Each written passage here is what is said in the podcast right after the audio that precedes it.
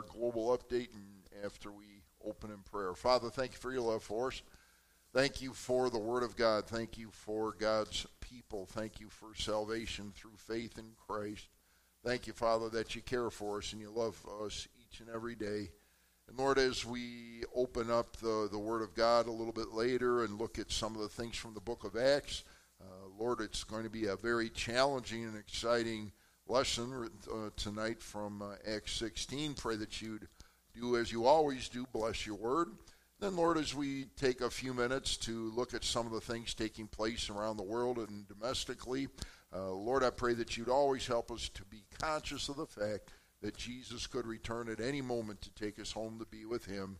So, Lord, help us to be active and excited about serving you in the hours, the minutes, the days maybe that we have left. We'll give the honor and the glory in Christ's name. Amen. All right, good to see y'all. And uh, let's see, we're going to start out with an interesting one. This came out yesterday, and of course, if you've been watching the news, you already know the uh, the update today, which we'll get to. But uh, one of the big things that has been plaguing the conservative as well as the liberal medias and people and uh, the different Democrats versus Republicans and all that thing has has been the issue of the voting machines that were put out by Dominion. Were they corrupt? Were they not corrupt? Well, the Dominion, of course, is holding fast and strong that nothing they did was inappropriate or wrong. Uh, if you were, and there's a reason why I'm bringing this up, because it, it goes to the globalist movement and what's taking place. And we had this major faction between Fox News, and which is more on the conservative bend, versus Dominion, who, of course, was accused by uh, the president and Fox News and other outlets of putting out uh, or basically corrupting the election. All right, so I'm, uh, if you're not familiar with this, I'm just going to read a couple of quick things, and then we'll go into what actually happened. It was settled today.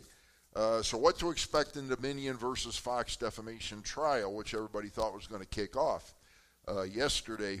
April sixteenth uh, was when this first came out. One of the most closely watched U S media trials in decades kicks off in a Delaware court on Tuesday as Fox Corp and Fox News face a one point six billion dollars defamation lawsuit by Dominion Voting Systems over the network's coverage of false claims that the ballot counter uh, uh, company rigged the twenty twenty presidential election. Uh, of course, the, the news that's being given out here uh, kind of tells a little bit of a slant when they said the coverage of false claims, uh, which is making a statement in and of itself. They didn't know if they were false or not false because the trial hadn't taken place. But the uh, um, the reason why this is important is most people in this room, most people that are of a conservative bend, are under the strong leaning, at least we'll put it that way, that there were issues with the past election. So there's been this constant, as you know, back and forth, back and forth, who's right, who's wrong, who's who's hiding things, who's not. And the judge in this case basically came out with and said, listen, I've gone through the evidence. I, sh- I believe that uh, uh, Fox News did put out false information. All right, so Fox on its face is being told before the trial starts that you're basically guilty of putting out false information. So what was the trial was going to be was whether they maliciously spread that false news to try and hurt uh, Dominion. Well, lo and behold, this morning I wake up and it's like there's a settlement. And I'm like, wow, that didn't take long. Now, first of all, if you're not fami- familiar with how the judicial system runs and you're not familiar with how much it costs to go through this stuff, uh, you're looking at massive amounts of money with lawyers and strategies and all these things, plus the potential of losing of viewership on Fox News. So there's a lot riding on what they decided to do. So what takes place? Well, this morning, here it is. Fox News settles defamation suit for seven hundred eighty-seven point five million dollars, Dominion says. So I was surprised they put it out, but uh, uh, they got seven hundred eighty-seven million dollars in the, that they'll add to the coffers unless there's some type of a, um, I, I don't, I can't see anyone debating this based on they've already, the two sides have agreed to it. Fox News reached a last-minute settlement with Dominion's voting systems, which accused Fox News of pushing conspiracies that harm the company. And again, that came out today, Wednesday, April nineteenth. So what's the what's the prophetic nexus here? How do how do we analyze this, and what is the takeaway? The takeaway is this: if you want to, and, and this is this is the caution, if you want to spread things that you absolutely positively cannot prove, even though it may be true, uh, you put yourself in a very precarious position. And Fox News put themselves in a precarious position of seven hundred eighty-seven million dollars that they have to give up uh, based on, you've got, when you report news, and this is a, a learning to the conservatives as well as to the liberals. Unfortunately, one of those two seems to get away with a whole lot more of non-documentation. Uh, but you better have your documentation in order if you're going to make an accusation. It's kind of like a cop that would uh, uh, arrest, or a policeman that would arrest somebody and say, well, I think you did this. Well, based on what? Well, uh, you know, you kind of match the description, and you kind of look like the person. You kind of were in the wrong place at the wrong time, so you're, I believe, uh, and they arrest them, and then they end up uh, getting released, and the D A throws the case out. Why? Because they didn't have their ducks in an order. So, uh, again, I know the opinions are all over the board here tonight, and it's like, well, I believe with all my heart that Dominion was bad, and others are saying, how do you, how can you prove that? I, you know, you can't. Well, that's kind of he said, she said issue. But here's from a Christian perspective what we can pull out of this, and then from a globalist perspective, what do we pull out of this? Well, number one, if you believe that the election was not done properly, and certainly there are those that hold strongly to that. Uh, the biggest thing that upset me, and, and again, I talk very openly and frankly about these things. When Mike Lindell came out uh, several, probably a year ago, and he was going to have his conference, uh, which he did have, and he invited all the news channels into his whatever uh, studio they were using, and uh, he said, I've got all the evidence, and I'm ready to give it to everybody, and I'm going to give it to everybody. And it was like, okay, here we go. We're going to get the documentation. And then during the conference, what did he do? He shut it down and said, I'm not going to give it to them because they're going to spin it and corrupt it, and shut his own conference down without giving them the info. So, again, it's a he said, she said. I'm not making a statement one way or the other. Uh, I know there's strong opinions on this. But the issue is, listen, when when the Bible tells Christians, when you tell others what, you better have a good answer for your faith. In other words, you better be able to answer people with good, solid information. And unfortunately, that just does not appear to have happened with this particular issue. So what do we have? We got he said, she said, Fox News is out, seven hundred eighty-seven million dollars, and life goes on. What's going to happen at the next election? Who knows? Who knows? But it's interesting, and, and I like to bring in Second Timothy three one, perilous times are here. And uh, uh, when we see the things that are taking place in the government today, and we're going to get into some of that uh, uh, in our fourth story that we're going to be on, there are issues, and there are ramifications to who is in the government, and we all know that. So anyway, it's interesting. Um, what more can you say? It's like the judge has spoken, the companies have spoken, and I don't know that probably a whole lot of us in here are saying, oh, that's a wonderful settlement. I, I'm not so sure it's a wonderful settlement, but it's what happened. So there you have it. Interesting. All right, well, let's, uh, actually I was just talking to someone about the, uh, the European Union and uh, basically some of the things taking place there. So it's very interesting. Now, if I asked you, uh, this will be interesting. This is, a, um, you, you yell out what you think. What is the current inflation rate in the United States? Anybody want to guess? either way, what you really think it is. All right, I'm hearing eighteen, I'm hearing twenty. What's the media telling us? Seven something, right? So, so it's interesting when we look at this now. Again, you always take, as we all know, having been around the block a few times, you take anything from the media with a bit of a grain of a salt, grain of salt. But when you're looking at, uh, and you can't probably see the uh, the words on the side, but I'm just going to go through it. So Britain now has Western Europe's highest inflation rate. So the United Kingdom is listed at ten point one, Austria at nine point two, Italy eight point two, Sweden eight point one, Portugal eight, Germany seven point eight, Denmark seven point three, Ireland seven, Finland six point eight, France six point six, Norway six point five, Belgium four point nine, Netherlands four point five, and Spain, which this one kind of shocked me, they have at three point one. I would have assumed that would have been much, much higher than that.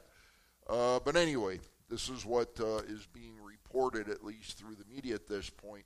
So what's the point that we're making here? Is America's economy kind of in a little bit of a problem right now? Okay, and uh, we go from yeah to major, all the above. Uh, we look at the, the European Union, economic issues, Europe's, European uh, uh, economies, issues. Uh, basically all over the world except for a very, very select few. Uh, most every single country is in some type of economic trouble right now. And of course, what was the major issue that got blamed for the economic problems that everybody has today? It's COVID, right? I mean, everybody blamed COVID. It's the, it's the big thing. It shut down work. It shut down this. It shut down that. Well, yes and no. Yes, COVID had a part in it, but who's the one that shut everything down? Did COVID shut it down? COVID had no no possibility of shutting it down. It's a, it's a sickness. It's not a government. Uh, so the governments decided, based on what was taking place, to take very strong, um, I guess we'll call them precautions. I'm not so sure that even the medical community at this point, which was very bifurcated, fighting one another, and now both sides of the medical community are basically saying, uh, yeah, we did some major mess-ups uh, with the treatment plans and the vaccination plans and the mask. Pl- oh, by the way, do you know the mask mask got lifted at hospitals today?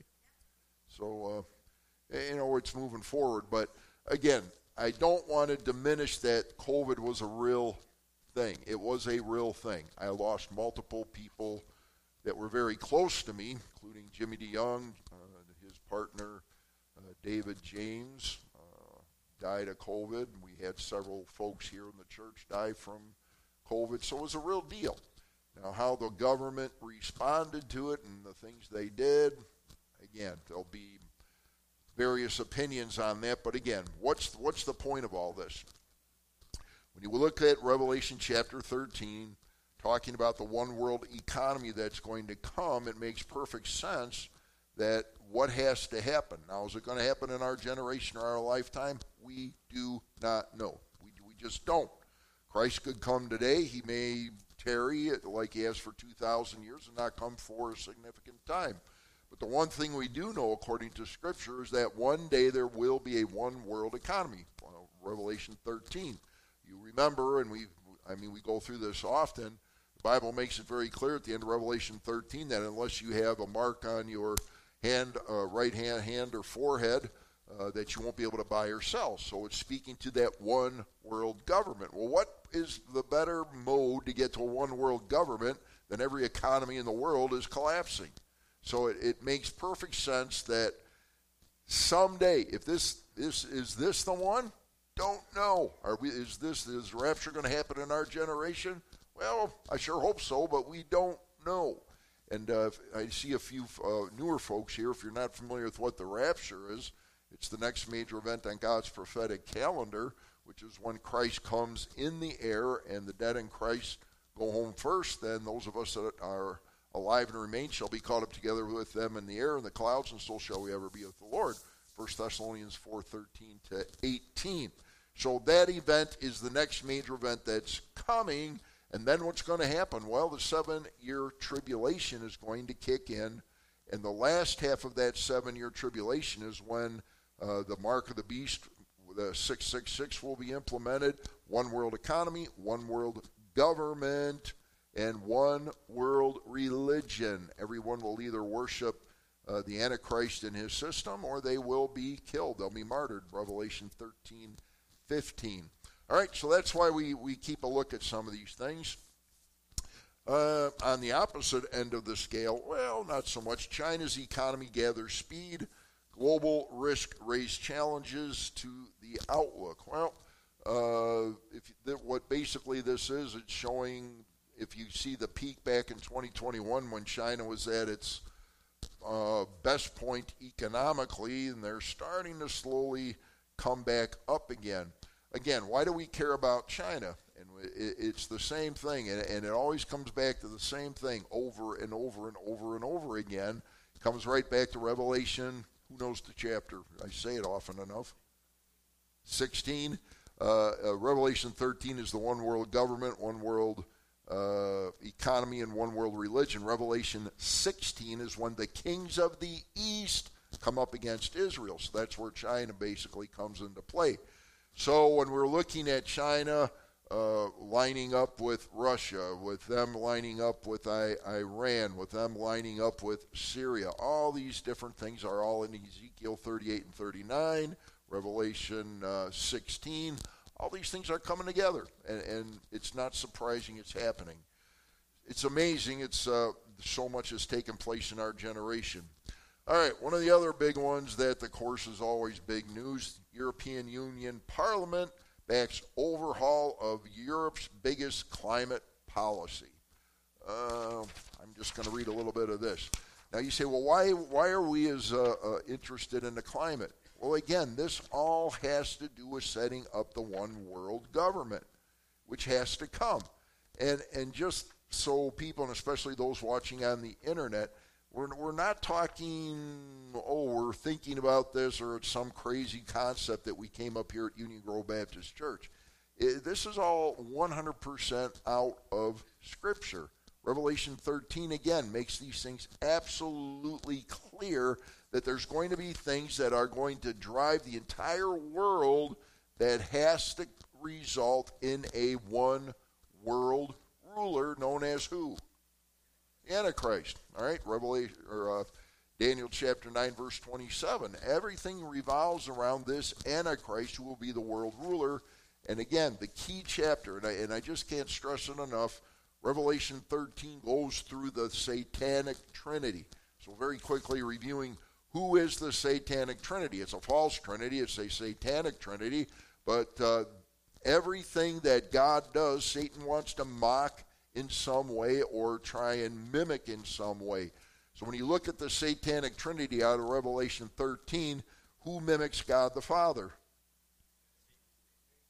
Okay, we'll take Satan as uh, the one that mimics God the Father. Who mimics uh, the, the Son, Jesus Christ? Antichrist. That's why in uh, Revelation it talks about uh, he gets a fatal wound that's healed. Who had a fatal wound and rose from the dead?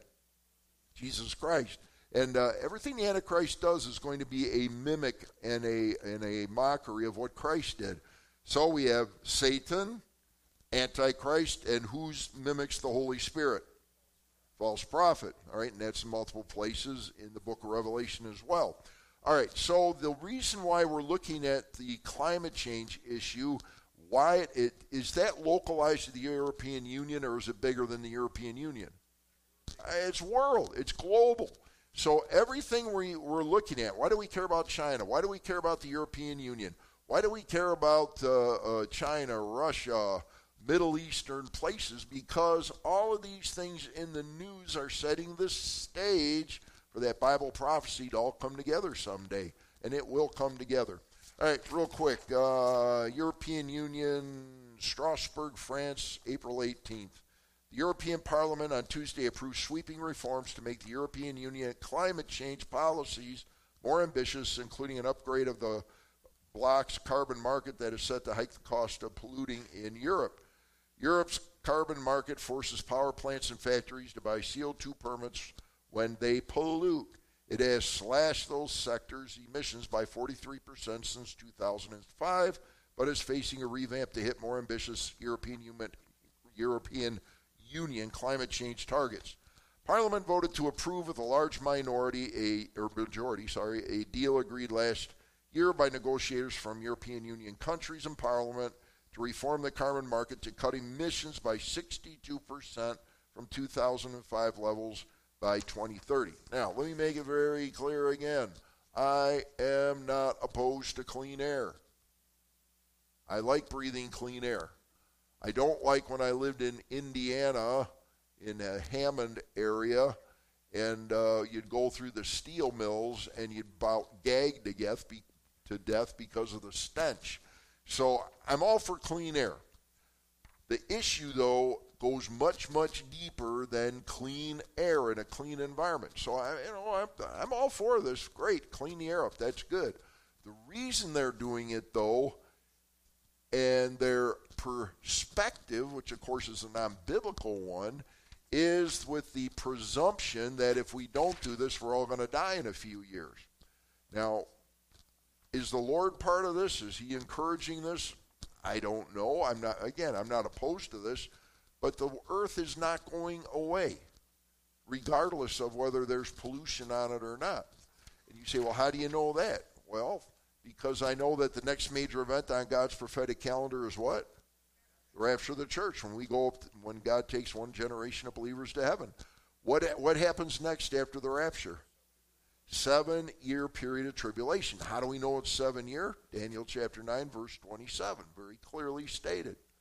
Well, let's see, that's only seven more years that the earth is guaranteed. Well, anything happen after the seven-year tribulation? Oh, Jesus Christ comes back, Revelation nineteen, eleven to twenty-one, sets up his, as you stated, a one thousand year on-earth kingdom known as the millennium, coming from the word one thousand. So we have a one thousand year period where Christ will be living and reigning on this earth. By the way, does God say what kind of state, that's a maybe a bad word, but it's the best I can come up with, what kind of uh, earthly conditions will exist when Jesus is living on this earth? What kind? Perfect, near perfect. It returns back to an Edenic state. Basically, the curse is lifted off of the land and uh, animal kingdom, and things are going to return back to basically the way they were before Adam and Eve sinned. Talks about the great uh, crops that'll happen in Israel. It talks about the Dead Sea, which nothing lives in now, being made alive again. It talks about great crops that will happen. It talks about the wolf lying down with the lamb and the child playing in the den of the serpent. So we have a tremendous change. So when Jesus comes back, you're going to get a near perfect earth. By the way, where are you going to be during that millennial kingdom? Maybe. Uh, where, where will you be? You'll be here. Why? Because uh, when the rapture happens, what do you get when you go up to heaven? You get a glorified body. Who, where do you find that? First Corinthians fifteen talks about this corruptible must put on incorruption, this mortal must put on immortality. And when does that hold? At the rapture. Paul said, behold, I tell you a mystery. First Corinthians fifteen fifty, behold, I tell you a mystery. We shall not all sleep or die, but we shall all be changed. In a moment, in the twinkling of an eye, what are you going to get? That glorified body. So we'll be up in heaven for seven years. Jesus comes back. Uh, uh, Revelation nineteen, uh, uh, again, eleven to twenty-one. We follow him on white horses of all things, but uh, apparently they got a nice big bunch of white horses up there. We all come back with Jesus. Sets up his kingdom, and will rule with him for a thousand years. All right? So all these things that we're seeing are simply setting the stage for the Antichrist to move in, set up his one-world global system, and all these problems. There's got to be problems for there to be a hero. There's got to be tragic things taking place on this earth in order to have a hero who is whom? It's going to be the Antichrist, okay? So all these things that you see, all the problems with the world, they all are, again, and I love what Doctor Jimmy DeYoung, and many of you knew him, saw him. He was, uh, for those that are newer here, he was one of my very, very close mentors and friends. And uh, he'd always say this, and if you ever listened to him on T V or radio or saw him in person, he'd always say this, these events are setting the stage for Bible prophecy to be fulfilled. And uh, it is. All right, let's see. Here's a win, uh, at least I call it a win. Uh, federal court blocks California city's gas stove. So I was happy to hear that uh, at least California uh, is going to be allowed to use their natural gas, which means Wisconsin will probably be able to keep ours for a while uh, until these things get out of hand. But the Supreme Court actually blocked it, and uh, I, I, I know our current president administration is all about green. I'm still about natural gas and driving cars and all that, so that's your choice. But anyway, the, the courts knocked it down, and uh, California gets to keep their gas stoves. Again, why do I care about this? It's all a big, giant government issue. It's all about government control. It's all about how the government one day will combine across the world to be a massive one-rule system, and this one gave us some wind, so maybe the rapture isn't going to happen tonight. I don't know, but uh, interesting. Okay, before I get to that, I do want to go to one other major issue that I basically wasn't up to speed on. Hopefully I can find my paper here. Oh, where are you? Oh, here we go. By the way, uh, a couple of media outlets I like. The Washington Stand. Now, when I say that word, you may go, ah, the Wash Washington Stand, that sounds terrible. No, it's actually good. It's a conservative group. Uh, it's free, which is what I really like, uh, the Washington Stand. Uh, I can't think of the other one. There's another one, except you got to pay at least a buck a, a month for it. It starts with an E. What is it?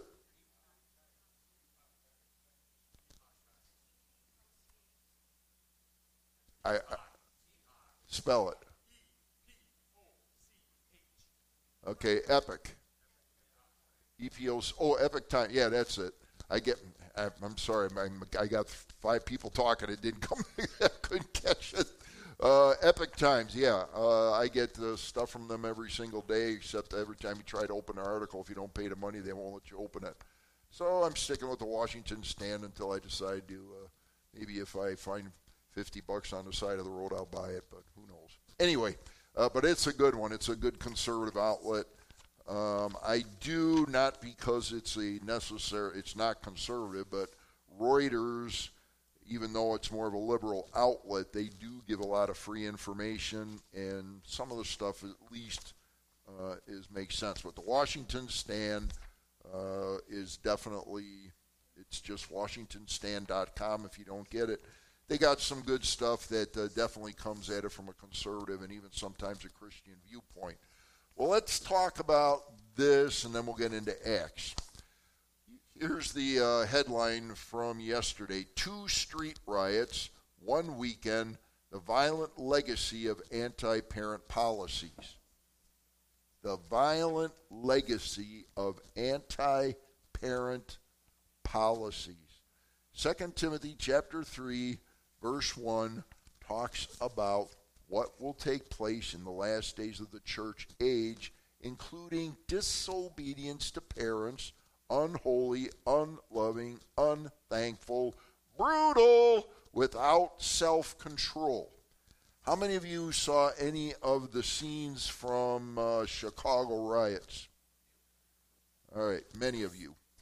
I, I really, I get so disturbed by those visuals. I mean, it just absolutely. I, I almost. I got to turn it off. I can't watch somebody getting them getting beat up. It just drives me crazy. I I, I can't stand it.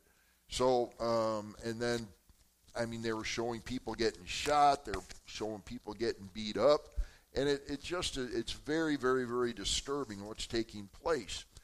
By the way, is Racine County, Kenosha County, and Milwaukee County exempt from this type of behavior? No, have you seen it here? Yeah. Have I seen it in Milwaukee and some of you? Oh, yeah. So we're not exempt from what's taking place around the country.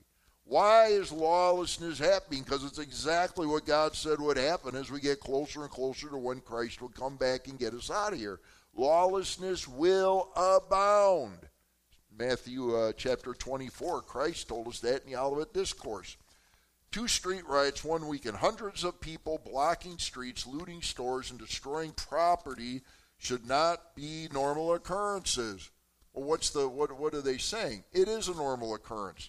Alas, they are increasingly normal in America's large cities. Unusually violent street incidents in Chicago and Los Angeles over the weekend illustrate the nation's civilization decline. Civilizations decline. Folks, when civilizations decline, what happens to them? If, if you've read your history, what happens? Say bye. The civilizations decline and they disappear. Before I move on, is there a potential remedy to the decline of America? Look in the mirror, Christian. We're it.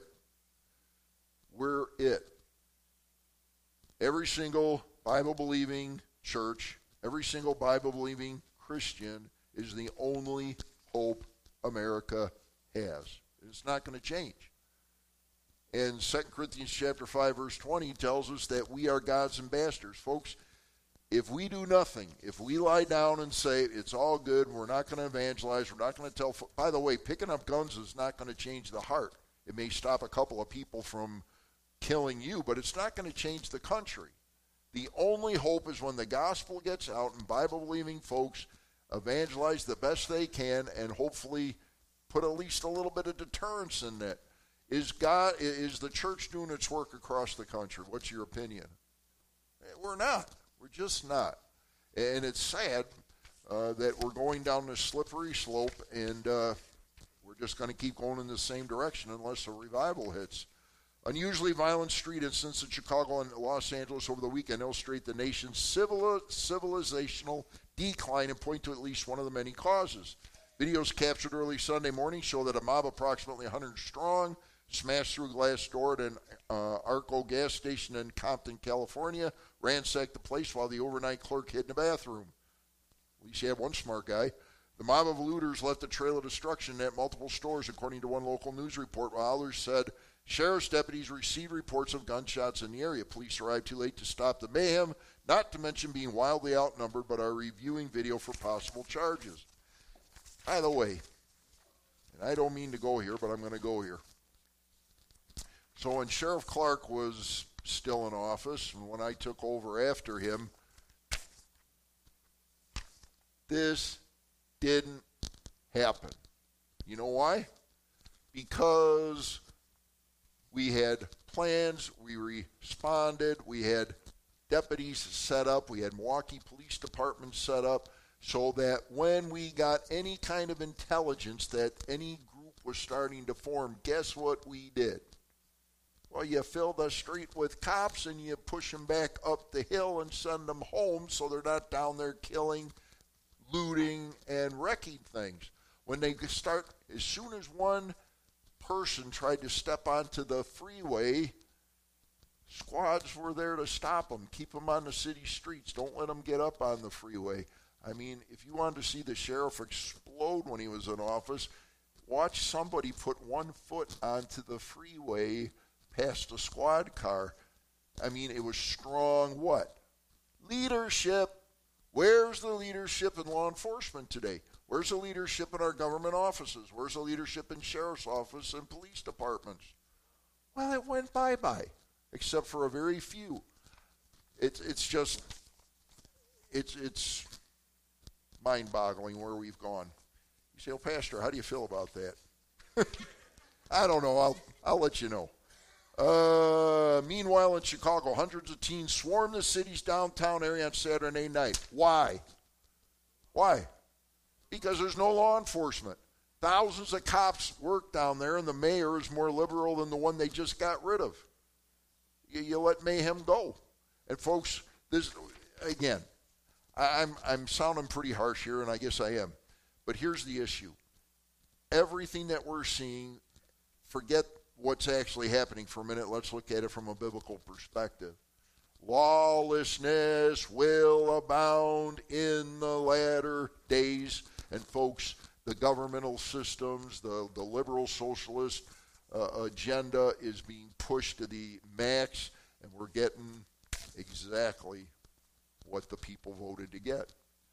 And uh, it's unfortunate. Well, we could go on and on and on with this, but uh, I got to go to a better place. That's bad. How about let's go to the book of Acts, where we start out with a good fight. I'm serious. We're going to talk about a good fight that took place in Scripture tonight. So as we peel God's Word from the book of Acts, let's uh, go to Acts chapter fifteen. You've got the handout. It's kind of a lengthy one. I'm going to have to pay extra to uh, the copy machine this month, but good to see you, Vita. That's praise the Lord to see you sitting there tonight. That's wonderful. Vita's been going through some pretty tough times, and here she is sitting in church. So God bless you. It's good to see you. All right, now that, that now that made me happy, seeing Vita tonight. I'm, I'm not going to be grouchy anymore. All right, Acts fifteen thirty-six. Then after some days, Paul said to Barnabas, we've, we're done with the first missionary journey. Now Paul's getting ready to go on his second missionary journey, and we're going to get some drama tonight. So Paul says, let us go now go back and visit our brethren in every city where we have preached the word of the Lord and see how they are doing. All right, so if you look up here, this is basically where Paul went on his first missionary journey. Again, uh, they took off basically from Antioch on the right side. There's two Antiochs. There's Antioch in Syria, and there's Antioch up in uh, uh, the north woods there in uh, Asia Minor. And uh, those two different, uh, when you see Antioch, you got to figure out which one they're talking about. But anyway, they start off with Antioch of Syria, which is, a, of course, above Jerusalem, which is a little bit south of there. And they started going into uh, Asia Minor and preaching the gospel there. So Paul says, listen, I, I love the folks there. I want to go back. I want to start visiting them. So we're going to start getting into his second missionary journey. Now here's the, and, and this is a very interesting little scenario we're going to go into. And when I said there's going to be a fight, I wasn't kidding. Now, no one, I don't think it was fisticuffs, but you're going to get a couple of Christian guys that are good guys, that are godly guys, that are going to get into a pretty bad quarrel here. And let's see what happens.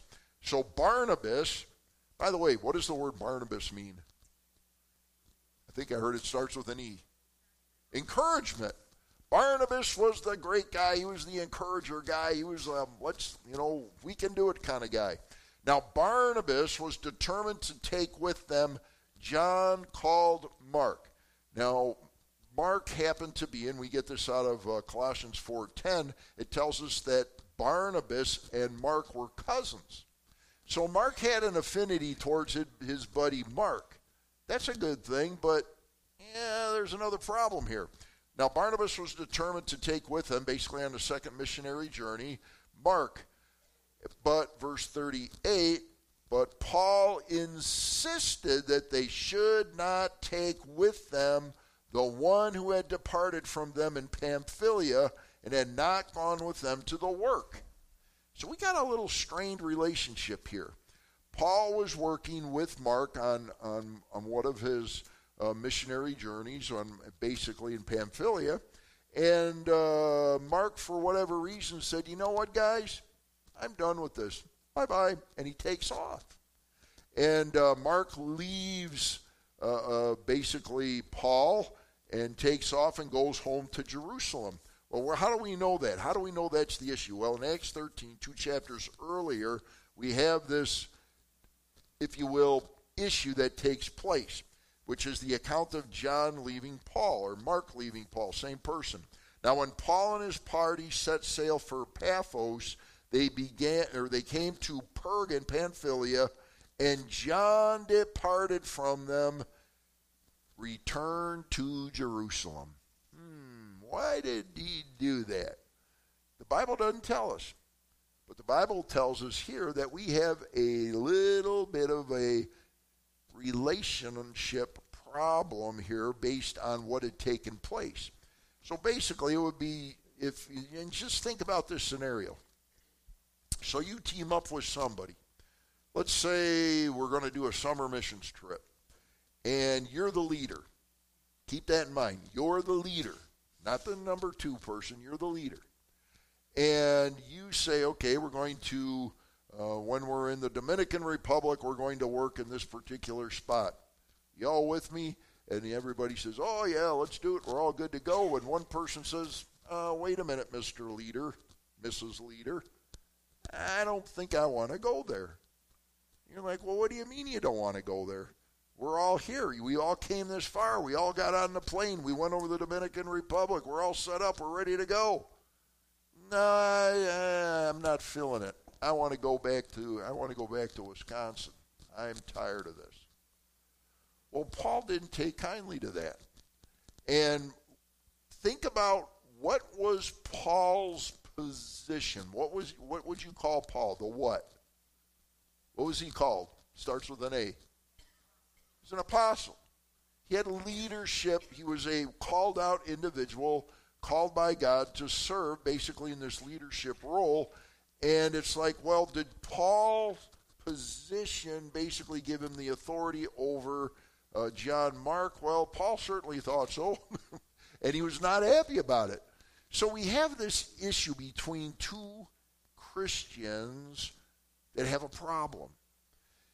Now, I think this gets into a very, very practical, why in the world did God put that in the Scripture? That two godly individuals are going at it, that there's a disagreement, that it's just not going well. Well, I think there's multiple things, and I'm going to show you several scriptures to back up what I'm going to say. Paul basically goes out. He's, he's going to start his journey, but not with Barnabas or Mark, and, and, and Barnabas and Mark are going to go to a different place. And basically, I think they got involved in ministry as well, but it doesn't tell us a lot about that. But, so we have this bit of a division and what's taking place. All right, so... Uh, Keep that in mind. We're going to look at the next verse, and then we're going to try and put this together. So in Acts fifteen thirty-nine, then the contention, and it basically from the Greek language, the word means provoking or stirring up, arousing, great contention, stirring up anger. It became so sharp that they parted from one another, and so Barnabas took Mark and sailed to Cyprus. So they're going to go to Cyprus, which happened to be Barnabas' home, by the way. Doesn't state that. But uh, Barney says, I'm going home. I'm taking my uh, purple dragon and going home. And uh, that's exactly what he did. He left. He's out. And uh, uh, uh, the, it's a sharp contention. All right. Now let's think about this. And hopefully it doesn't happen often. But on occasion, even with a Christian brother or Christian sister, can contentions become extremely sharp? Can it happen? Absolutely it can. I mean, it does. Uh, man, I mean, you, you just look at church history. I mean, there's you can go over and over. You look at modern-day churches. Uh, church splits are not unusual. Now, praise the Lord, we haven't had one here, and I hope we never do, but uh, all of a sudden something pops up, and, I mean, it happens all over the country, all over the world. And, uh, you know, you know, like uh, I want red carpet, and he wants blue carpet. Or I want red chairs and I want red pews. Or uh, pastor said something and I don't disagree with when he was mean to me and he hurt my feelings. The next thing everybody takes up a report. There's a billion different things that split churches. A lot of them are very petty. Some are doctrinal, or maybe it's worthwhile splitting to get it right. But the issue is this. Can the church be destroyed from without the four walls? It can't. What happens to churches and people is something happens in the relationship, just like happened here between Paul and Barnabas, to where there was this hot contention, and they end up splitting. Now, God never says that was a good thing. He never says it was a bad thing. But when you just think through it, it's like, is it when you look at a godly individual, why in the world did something like this take place? So let's move on a little bit. So we know what Barnabas does. He takes Mark, his cousin, heads back to Cyprus. And Paul said, all right, you guys do your thing, and I'm choosing Silas, and departed. Now catch the next sentence, or part of the sentence. Paul and Silas were commended by the brethren to the grace of God. Never tells us that happened with the other two. But uh, Paul said, listen, we, I, I said we're going to go back. We're going to retrace our steps. We're going to go back and check on the churches and help them uh, uh, if they need help and see how they're doing. And that's exactly what happened. Verse forty-one, and he, Paul, went through Syria and Cilicia, strengthening the churches. All right, we don't hear about the other two, or do we? We actually do. I'm going to take you to two different passages now, one about Barnabas and one about John Mark. Now, I'm also going to give you the dates in a moment as to when these were written. So I'm, I will tell you this up front, that when we're going to look at Colossians next, it was written after this event took place. So we find out that there's some restitution, at least, that took place between these individuals. Colossians three, verse twelve, and we'll get to uh, the other two in a minute, but here's setting the stage. This is what godly individuals should do. Colossians three twelve, therefore, as the elect of God, holy and beloved, Paul and Barnabas, put on tender mercies, kindness, humility, meekness, long-suffering, bearing with one another, and forgiving one another. If anyone has a complaint against another, even as Christ forgave you, so you also may do. It says must. It's non-negotiable. Now, let's go to what happened with Paul and Barnabas for a minute. Let's assume, and I think it's a correct assumption, that Paul was basically in the leadership. He was the one being directed by the Holy Spirit as to where to go on his missionary journey. So Paul would making restitution and getting that relationship fixed, do you think that would be a proper thing to do regardless of position? It is, and we're going to see that that's what took place, I believe. However, if Paul was the person in leadership, which I think Scripture says he was, if someone basically refuses or turns back on the mission that basically the one in leadership gave to them, basically Paul through the Holy Spirit, do you think there might be a little bit of concern about having that person come to work again for you? I think that's a valid concern. And I think that's what, uh, what took place here. So Paul basically says, listen, no, we're not going to take this person back on as uh, one of my partners personally, but yet I believe Paul probably prayed, as we're going to see for Barnabas and for Mark, that God would use them, and we're going to see that he actually did. All right, let's go to, okay, Paul's second missionary journey, which is right after that in forty-nine A D when they had this little split up. So the next time we hear about Barnabas is in the book of Colossians, written in about sixty-two A D, and what happens? Aristarchus, my fellow prisoner, and Paul's writing now, Aristarchus, my fellow prisoner, greets you, with Mark, the cousin of Barnabas, about whom you received instructions. If he comes to you, what are you to do? Welcome him. Well, wait a minute now. If he was an arch enemy, what would he have said?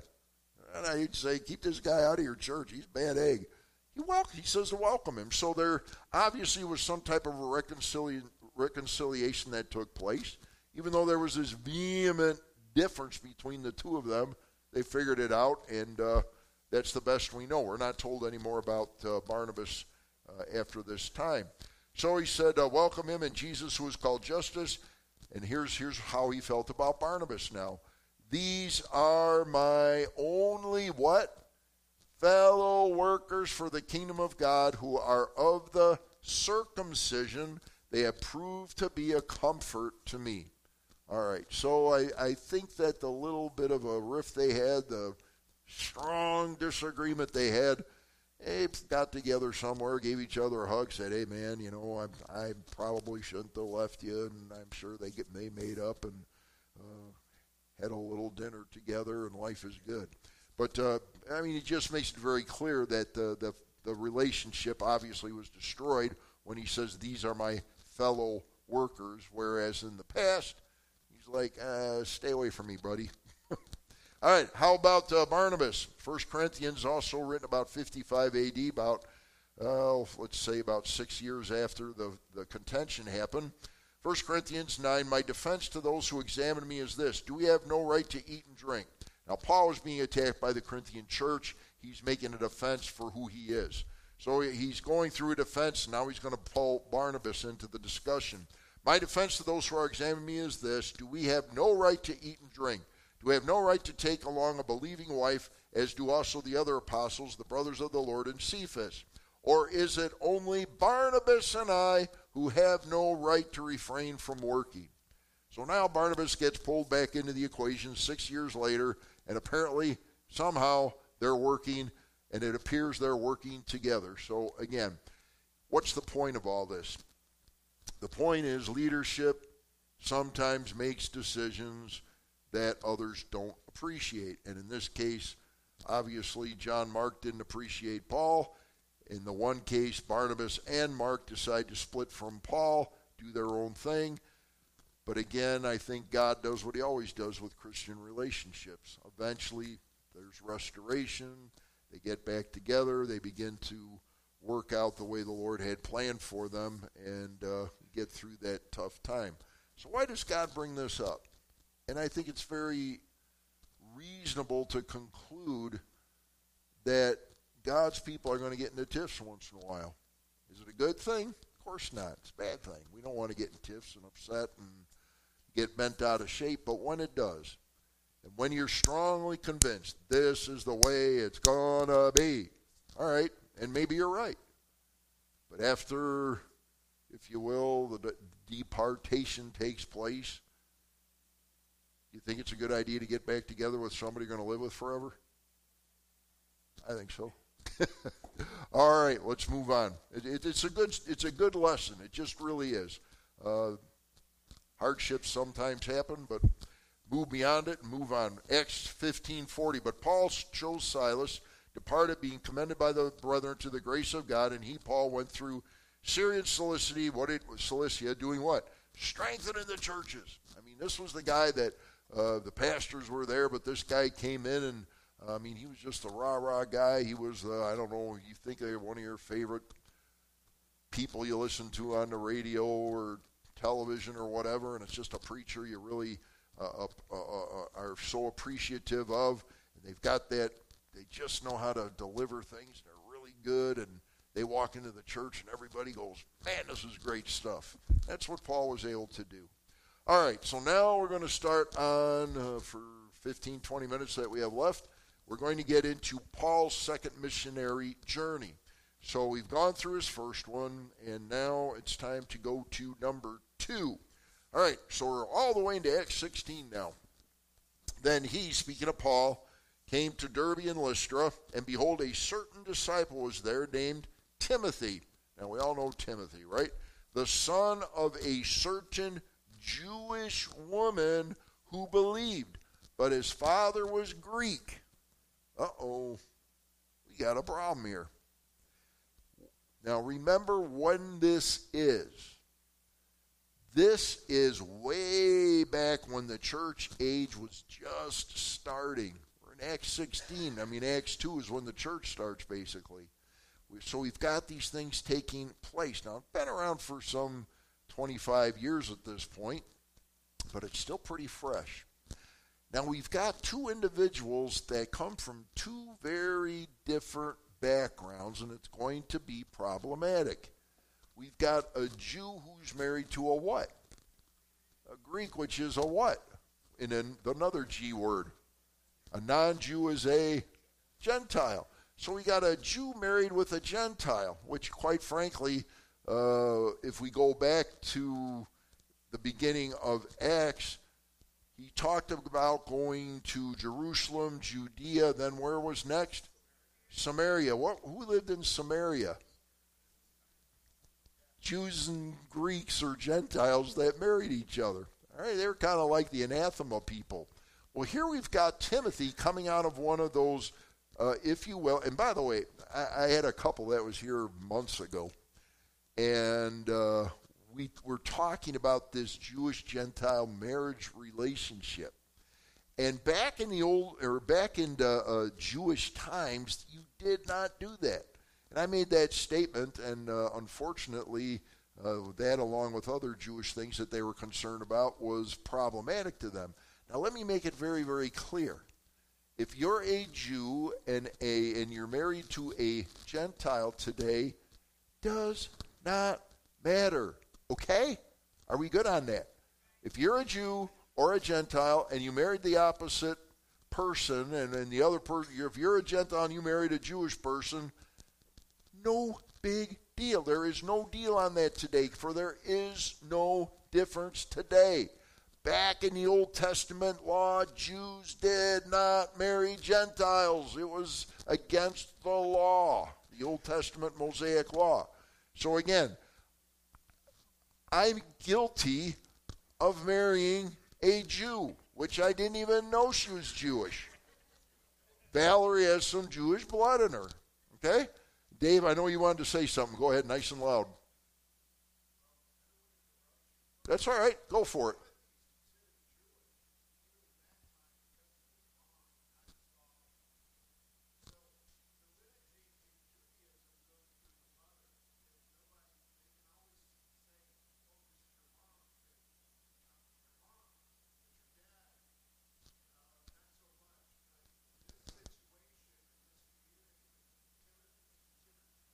Yeah, and and and, and that's that's good, Dave. And Dave has a, a big background in uh, with the Jewish people, and uh, what we're going to see, and he's exactly right. We're going to see a little bit of a problem come up here because of the community in which uh, he happened to live.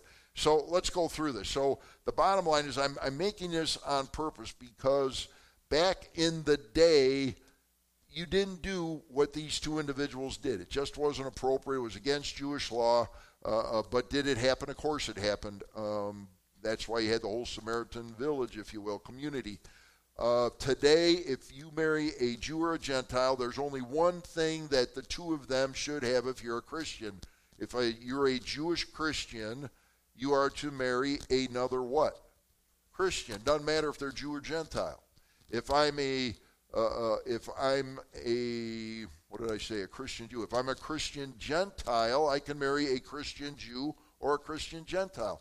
Now you say, well, where does that come from? Well, God makes it very clear that we're not to be unequally yoked. In other words, uh, God's people should marry other Christians. Now, here's the next problem. I might as well answer all the problems. The next problem is, well, what if I'm a Christian or I, I became a Christian after I got married and, and my, I got saved, but my husband or my wife is not saved? You stay married, and you work with them, and you love them, just like you would if, if they were a Christian. And First Corinthians seven says, listen, if the unbeliever is willing to stay with you, you love them like, like you live your life, and you love on them, and you pray for them, and hopefully someday they come to Christ. And you say, well, how about I made a big mistake, and I was a Christian, and I fell in love with a non-Christian, and we got married, and now I know why they tell you not to marry an unbeliever, because he or she won't go to church, I get treated horribly, and on and on the saga goes. What should I, should I divorce the person because I made, or, I mean, I made, I made a big mistake. I shouldn't have married that person. Well, folks, you see this thing? Once it goes on the finger, it's a done deal. If you, if you, if you were a Christian and you married a, non, a non-Christian, well, you know, they don't treat me the way a Christian would. Uh, no kidding. But you stay with them. You say, why? I don't like them. They don't come to church with me. Well, you, that was your choice. But I made a mistake. Yes, you did. You just don't blow it up because you made a mistake, and maybe it's not a match made in heaven, which it wasn't. You say, well, what, what about, what about, what about? And, and I mean, we could go till the sky comes down. Now, here's, you know, and I will give the one last little piece of advice here because I'm just getting deeper and deeper. Two people that marry, God's perfect plan is for them to stay together, regardless if you did it right, wrong, or indifferent, regardless of whether someone came to Christ after, before, or in the middle of a marriage. God's perfect plan is to stay together. You're like, well, what if? All right. Here's the what if, because here's the next issue. Well, I've gone already beyond what you're suggesting here, and I've been divorced. and remarried. And maybe it's more than one marriage. All that can happen. All right? Where do I go? Where do I fit in? How do I deal with all this? What state are you in today? That's the only one we care about. Don't care how many times you were married before. If you did, you did. I mean, what do you got to do? Undo it? You know, and, and here's where we've got to be so cautious as God's people, because, yes, the Scripture is perfectly clear about how we should get married and stay married, and but, and a lot of buts happen in life, don't they? And there's, and boy, we way off subject, but if we, and we're not obviously going to do this, so on Sunday morning we're close to two eighty, three hundred folks come here. If we had everyone raise their hand that's been divorced, you know what percentage of the crowd would probably raise their hand? I don't know, but it will be, there'll be a lot. You say, well, how do you feel about that as a pastor? I'm praising the Lord that they're here.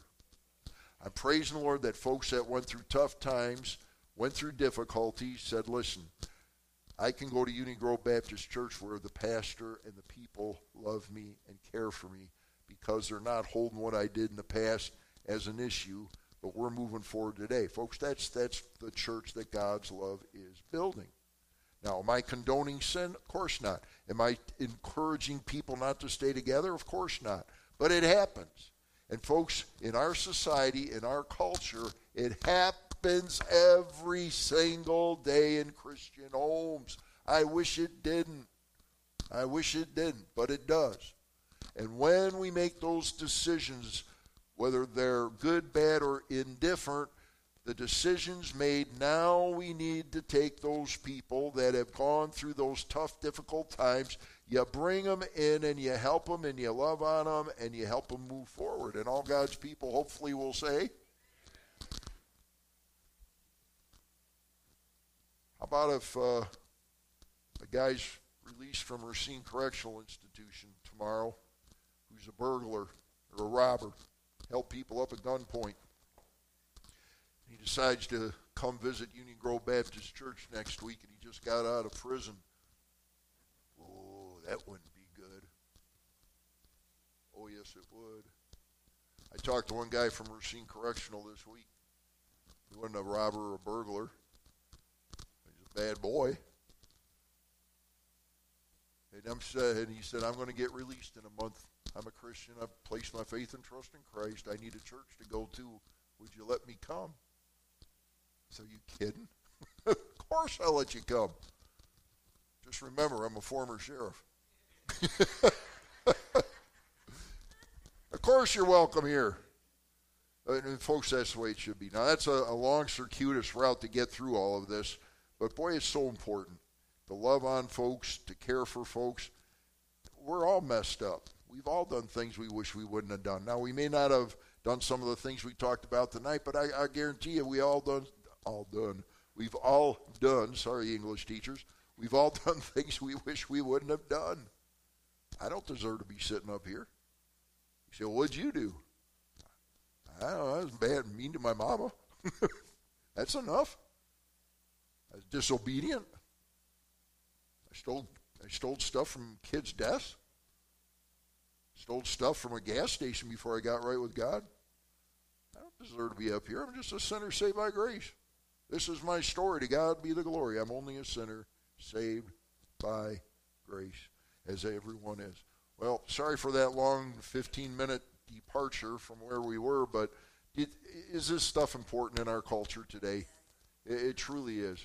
And boy, I, I want every single person here, and I mean this with all my heart, to know there's nothing more important to this little bitty pastor, okay, big, big pastor, but little bitty heart, that every single person is welcome here at Union Grove Baptist Church.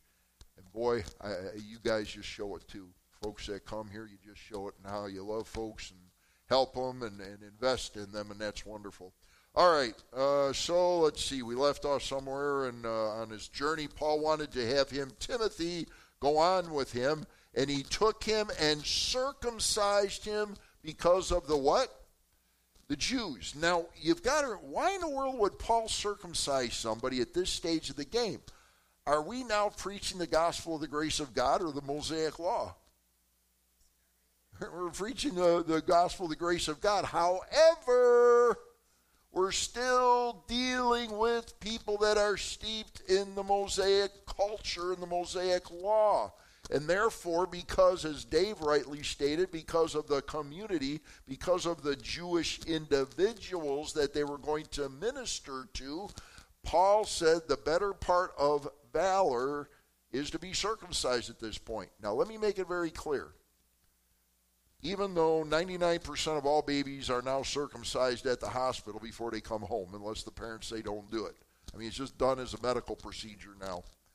So you're like, well, if you were going to minister in a Jewish community, like, let's say Israel, like I've been to many times, and or um, Sherman Park, where I have a bunch of good Orthodox Jewish friends. Now, you're like, how does, and I want to not get graphic here. The issue being the circumcision in that culture, the way they did things, was very well known. And if one wasn't circumcised, he would be looked at as an uncircumcised guy they don't want to hang out with because he's, he's not right with God. Circumcision was a huge issue. Remember Acts fifteen, the big controversy about circumcision in the church? Where the Judaizers, this is last week, where the Judaizers said, listen, if you're not circumcised, you're not even a saved person. You remember that argument? What happened at the Jerusalem Council in Acts fifteen regarding circumcision? Did they demand the Gentiles to be circumcised? Yes or no? No. Off the table. We're done with that.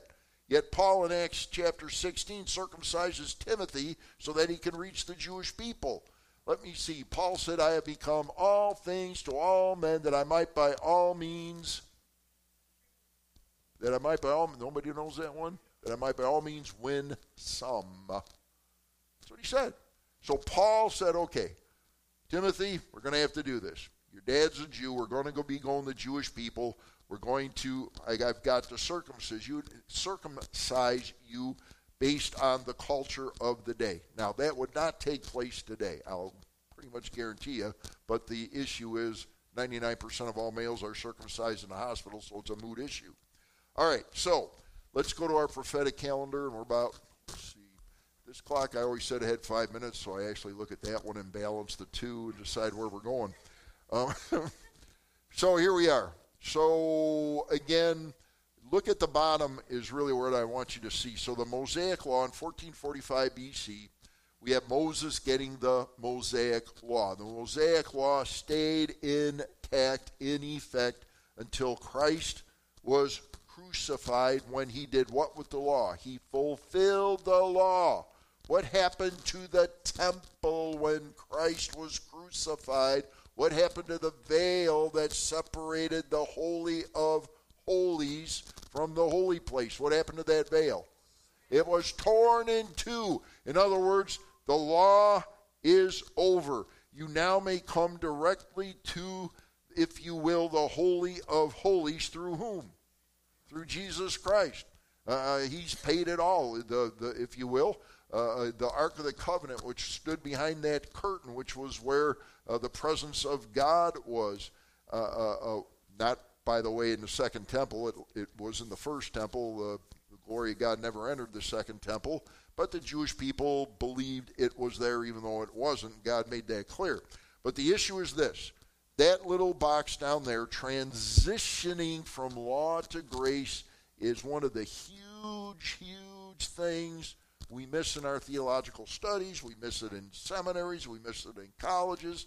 And we miss it in many churches, and it is one of the most important things that's going to take place as we transition. Everything doesn't change in the flicker of an eye. It is a bit of a process to get people that have been trained for fifteen hundred years to do everything this way, and now all of a sudden Christ shows up, his death, burial, resurrection, and ascension show up. Paul, Peter, the apostles, the disciples are commissioned to start preaching something different than the Mosaic Law, and it was hard. It was a huge transition, which is why all this took place. All right, uh, one more verse and we'll quit. And as they went through the cities, they delivered to them the decrees to keep, which were determined by the apostles and elders at Jerusalem. What were they? And I promise this is the last slide, but I got to finish the verse. What were those decrees that were given in Acts fifteen at the Jerusalem Council? You know, how many of you here have like heard of the Council of Nicaea? All right, all my all, all of us that came out of denominational backgrounds for the most part. Uh, here's the most important council that ever took place compared to all the others, which we're not even going to get into. This was the council at Jerusalem, the Jerusalem Council, Acts fifteen, where it was finally going to be ter- be determined, are we saved by fa- by faith alone, or must we also incorporate the law? And what was the conclusion? Therefore I judge, this was the, the, the decision of the Jerusalem Council, that we should not trouble those from among the Gentiles who are turning to God. In other words, no Mosaic Law, no no six hundred thirteen commandments, no circumcision, which was part of the Mosaic Law. But here are some things that were encouraging them not to do. Number one, abstain from things polluted by idols. So somebody off, and of course you don't see that here anymore. Maybe in Thailand they still do it. They'll offer food to Buddha. We talked about that. And uh, then they'll, they'll sell it because Buddha just seems to never be hungry and he never eats. Uh, so the food's always there. So, and that's what happened back in, in the Old Testament times. They'd sacrifice this food to an idol, which of course didn't get eaten because there is no such thing as a true God in an idol. It is nothing more than a block of wood or whatever it is. So they would sell that food, and he's like, we don't want this garbage that was offered up to some foreign god, even though the god isn't real. Don't touch it. It's a, uh, leave it alone. Uh, here's something, and of course this is reiterated over and over and over again throughout Old and New Testament, sexual immorality. That's, that's a moral issue. It's still a moral issue today. Just because the Mosaic Law is gone, that doesn't mean we can do anything we want to do. There are still plenty of principles and things that God has given to us, including abstaining from sexual immorality. And another one, he says, listen, don't eat things that are strangled and from blood. Well, now, if you kill an am- animal by strangling it, what happens to the blood? It's, it's still in there, right? You choke the air out of them, but the blood's still in there. So uh, um, God, I believe, made this a principle for two reasons. One, And and, I, and my mama was German and Polish, so yes, she did make blood soup. Naughty, naughty, mommy. But uh, uh, what I'm saying here is uh, uh, God's, I think his perfect will, health-wise, especially back in those days, don't eat the blood. That's one issue. It's just not a healthy thing to do. What's the second reason? Where's the life from? Where's the life from? And I think that's the main reason. You don't you don't eat you don't eat the life of the animal, which is the blood, and uh, blood is a very very significant item in Scripture. The blood of Jesus Christ, God's Son, cleanses us from all sin. So the I mean the blood is important. Uh, Jesus Christ shed his blood. It's tremendous significance, and with that significance, I think is the main point here. Uh, Don't eat things strangled, which means the blood's still in it, and from blood. Outside of that, the rest of the Mosaic Law, don't worry about it. Don't demand circumcision or anything else. Uh, but those were the, the words that we live by today. So how's a person saved as we close? Well, they're saved by grace in Jesus Christ. That's why when we say everyone's welcome here, we truly mean it, because we're all saved by grace. Grace is a free, unmerited gift. For by grace are you saved through faith. And it's not of yourselves. It is the gift of God, not of our works, lest any person should boast. Father, thank you for your love for us. Thank you for these dear folks that came out on a Wednesday night, and for uh, the young people and the teenagers that are enjoying Awana and Rooted Teens right now. Father, I pray that you'd bless uh, the leadership and the young people, Lord, as they dismiss. Lord, it's a critical time right now when many are Uh, making decisions whether uh, they'll follow the Lord this week or whether they'll even accept the Lord this week. So, Father, we uh, commit them to you. Uh, have your will done in their lives. And then, Father, uh, for all of us as we uh, now head back into the battlefield, as we uh, uh, go back to our works and our schools and our homes, Father, would you help us to, to be uh, like Paul and Barnabas and Mark. Maybe not when they got into the contention, but help us to be like them when they got back together, gave each other a hug, maybe shed a few tears over the sin they, uh, the meanness maybe that they showed, and restoration was given. Father, restore anyone here that's uh, struggling in relationships. Help us, Lord, to be what we should be, and thank you so much for saving us. In Jesus' precious name, amen. You know what, folks?